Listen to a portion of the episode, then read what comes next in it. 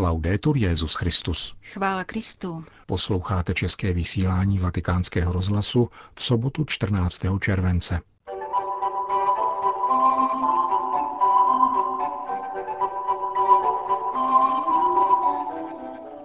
Po krátkých zprávách uslyšíte další pokračování promluvy papeže Františka z březnového setkání se studenty římských seminářů, publikované teprve nyní.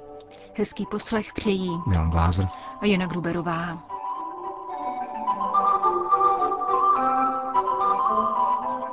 Zprávy vatikánského rozhlasu. Gorícia. Válka je prohrou pro všechny, konstatoval státní sekretář svatého stolce u příležitosti letošního stého výročí ukončení první světové války. Ve své včerejší přednášce ve Furlánské Gorícii podal panoramatický pohled na dějiny církve v bolestném období války zvané světová z let 1914 až 1918. Čtyři roky poté, kdy papež František připomněl na hřbitově jejich padlých v Redipůlii z té výročí jejího začátku, promluvil nyní kardinál Pietro Parolin opět ve Forlánsku, aby připomněl její konec. Zvláštní pozornost věnoval papeži Benediktu XV., který byl zvolen na Petrův stolec měsíc po začátku války a již 4. září 1914 nazval celý konflikt sebevraždou Evropy. Papež Benedikt XV. dokonale chápal, že ani vlády, ani mnozí biskupové, ani většina katolíků v Evropě nechtěli připustit, že válka bude porážkou pro všechny, i pro vítěze. Uvedl kardinál Parolin, který citoval také výraz, jímž tento papež v notě adresované 1. srpna 1917 představitelům válčících stran označil tuto válku za zbytečný masakr, který kosil lidské životy v míře, kterou dějiny dosud neviděli, a to z velké části také mezi civilisty.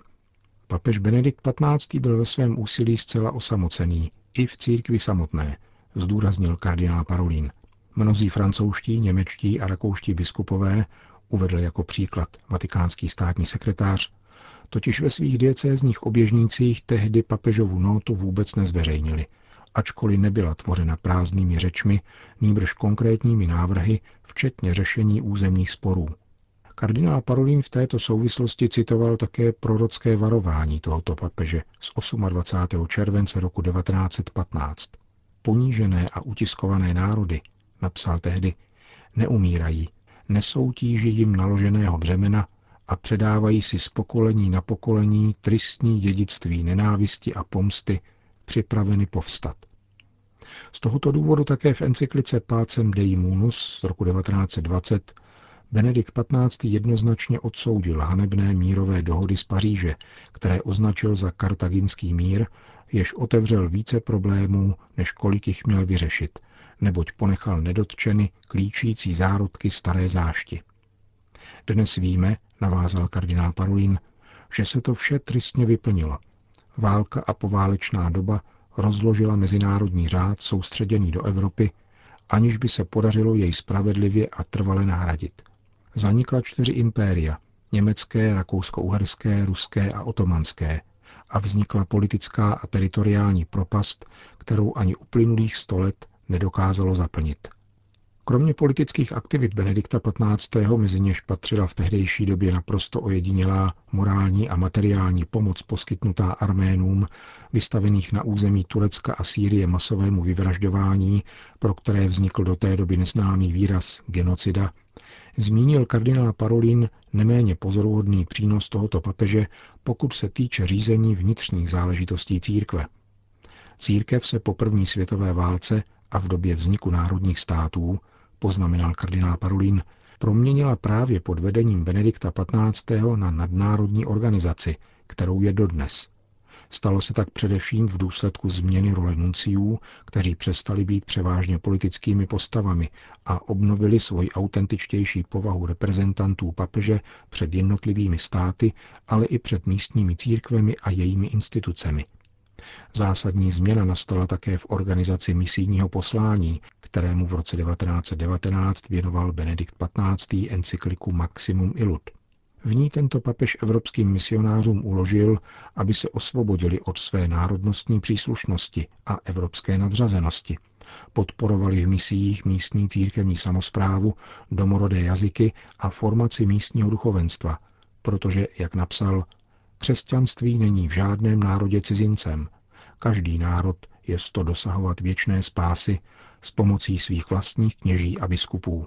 Obsáhlá přednáška státního sekretáře svatého stolce ke stému výročí zakončení první světové války se ne náhodou konala ve městě Gorícia, které bylo po první válce násilně připojeno k Itálii a po druhé v roce 1947 uměle rozděleno zdí na italskou a jugoslávskou slovinskou část. Švýcarsko. Don Davide Paglierani, 47-letý kněz italské národnosti, povede příštích 12 let kněžské bratrstvo svatého 50. Následovníci arcibiskupa Lefevra jej ve čtvrtek zvolili do svého čela na své generální kapitule ve švýcarském Ekon. Don Davide Paglierani přijal kněžské svěcení roku 1996 z rukou biskupa Bernarda Feleje. Působil v italském Rimini, posléze v Singapuru a od roku 2012 byl rektorem semináře naší paní spoluvykupitelky v argentinském La Recha. Z doby svého argentinského působení se dobře zná se současným papežem. Po funkce nový generální představený lefévristů vyslovil vyznání víry a tzv. antimodernistickou přísahu, kterou v roce 1910 složil papež Pius X. a v motu proprio Sacrorum Antistitum uložil skládat všem katolickým kněžím. Německo. Na přelomu července a srpna zaplní horké římské ulice více než 60 tisíc ministrantů, kteří se přihlásili na mezinárodní ministranskou pouť sdělila německá biskupská konference. Několika denní setkání, které vyvrcholí papežskou audiencí v úterý 31. července, pravidelně organizuje Mezinárodní ministranský svaz, založený v roce 1960. To letošní ve dnech 30. července až 3. srpna se koná pod motem ze 34. žalmu Hledej pokoj a usiluj o něj. Mezinárodní organizátoři si tak přejí naznačit, že ministranská služba nekončí u kostelních vrat, nýbrž přesahuje do celého života. Pokoj je víc než absence války. Je to pokoj vycházející ze svědectví vydávaného o Ježíši Kristu v dnešním světě. Čteme na oficiálním webu Římské pouti.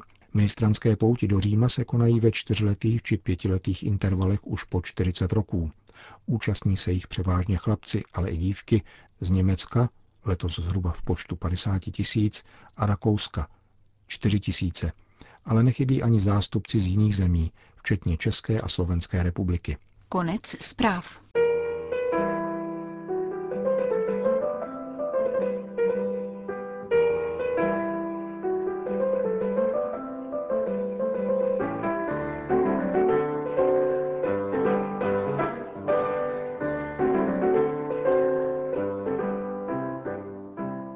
Otázek a stejný počet odpovědí. V tomto duchu se neslo setkání svatého otce se studenty římských papežských kolejí, které se za zavřenými dveřmi odehrálo v březnu tohoto roku. Přepis papežovy promluvy později otiskl vatikánský deník Osservatore Romano a my vás s ním postupně seznamujeme v našich pořadech. Třetí otázku přednesl mexický kněz Jorge Moreno, který, jak řekl s velkou ctí, zastupuje seminaristy a kněze z Latinské Ameriky studující v Římě. Ježíš Kristus, řekl, nás povolal k integrální formaci, lidské, duchovní, intelektuální a pastorační. Pomocí jakých základních nástrojů lze zachovat tuto všestranou vyváženost během knižské služby? Myslím, že na tento dotaz jsem již částečně odpověděl, když jsem mluvil o naslouchání, bytí na cestě a ve společenství, duchovním vedení a modlitbě, které utvářejí integrální subjekt řekl ve své odpovědi papež František. Zde bych pouze zdůraznil lidskou formaci jako nedílnou součást celku. Existují dobří kněží, kteří milují Ježíše Krista, ale mají nedostatky v osobnostním rozvoji a výchově. Například se setkáte s knězem, který je smutný, ale není schopen lidsky zaplakat, anebo si nedokáže hrát s dětmi. To je měřítko, kterému mne naučil jeden kněz, když jsem ještě studoval. Vybídl mne, abych zvážil, zda si dokážu hrát se svými synovci a neteřemi. A když jsem odpověděl kladně, reagoval výborně. To je totiž kritérium zralosti a integrity. Když potkáš kněze, který toho není schopen, nedokáže se radovat a trávit čas s dalšími kněžskými přáteli, něco mu chybí. Schází mu lidská formace, o níž jsem ještě nemluvil. Vše, co jsem řekl o duchovní části formace, tu přijde také vod, ale podstatná je lidskost kněze. kněžský humanismus. Hodně kněží trpí, protože nejsou schopni projevit to, co v sobě nosí. Byli v tom zablokováni, odstranili ze své osobnosti lecos výborného a nemohli v tom vyrůst. Lidská formace, pokračoval papež František, zahrnuje sociální a socializační dovednosti, schopnost respektovat druhé, i když smýšlejí jinak, umění radovat se s přáteli a zahrát si pořádný fotbalový zápas, ačkoliv si někdo myslí, že se to pro kněze nesluší. Existuje mnoho lidských schopností, které formace opomíjí a nerozvíjí, zejména schopnost výchovně a harmonicky se včlenit do sociálního kontextu. Proto jsem si dovolil vyslovit, že někteří kněží jsou v tomto smyslu špatně vychovaní, nedokáží se začlenit. A dále je tu schopnost radovat se, navázal papež František. Radovat se z kněžství, s kněžskými přáteli, věřícími, ovšem radovat se zdravě, smát se, prožít spolu něco pěkného. Pravdou je, že formace v určitých dobách a na některých místech nepodporovala lidskou schopnost k sociálnímu začlenění. Když se někomu předepisuje rigidita, škodí se jeho lidské schopnosti spontaneity. Připouštím, že spontánnost může dovést k něčemu špatnému, ovšem to je nebezpečí, které je nutno rozpoznat v rozlišování a bránit se mu. Lidsky normální je ale člověk, který, když jde navštívit nemocného, vezme jeho ruku do svých a tiše mu naslouchá. To je lidskost. Člověk, který nepochopil, co je lidské, přijde za nemocným a začne mu vykládat. Víte, vaše utrpení je jako Kristovo a vy tak spolu s Kristem vykupujete svět, jen tak dál. Chudák nemocný ničemu nerozumí a cítí se osamocenější než předtím, protože aspoň předtím se domníval, že mu kněz dodá trochu útěchy. Tolik k lidské schopnosti plítvat časem, nasloucháním nemocných. A pak je zde další lidská schopnost laskavého pohlazení, vypočítával papež. Dobře poslouchejte. Jestliže nedokážete někoho laskavě pohladit jako otec či bratr, je možné, že vám ďábel dá za pohlazení zaplatit. Dávejte si na to pozor. A dále lidská schopnost otcovství. S tou se nežertuje.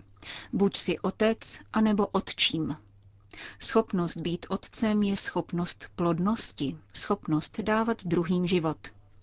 Integrální formace by se měla zaměřit na to, jak utvářet k plodnosti.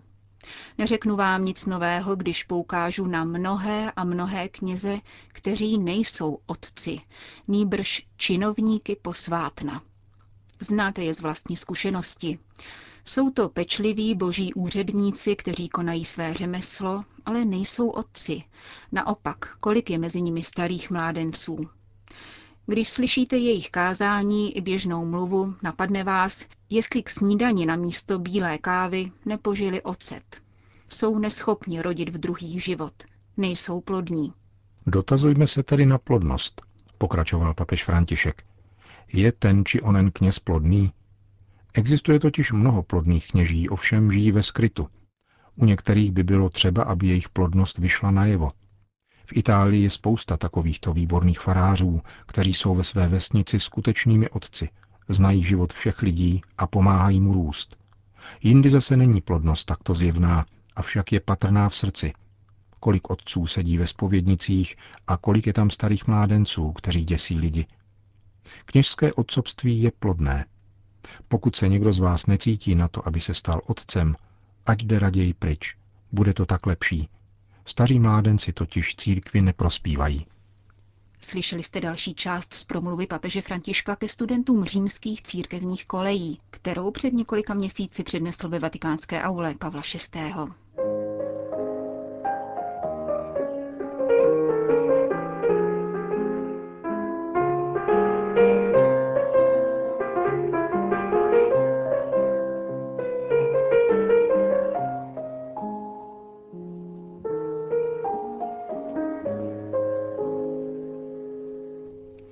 Končíme české vysílání vatikánského rozhlasu. Chvála Kristu. Laudetur Jezus Christus.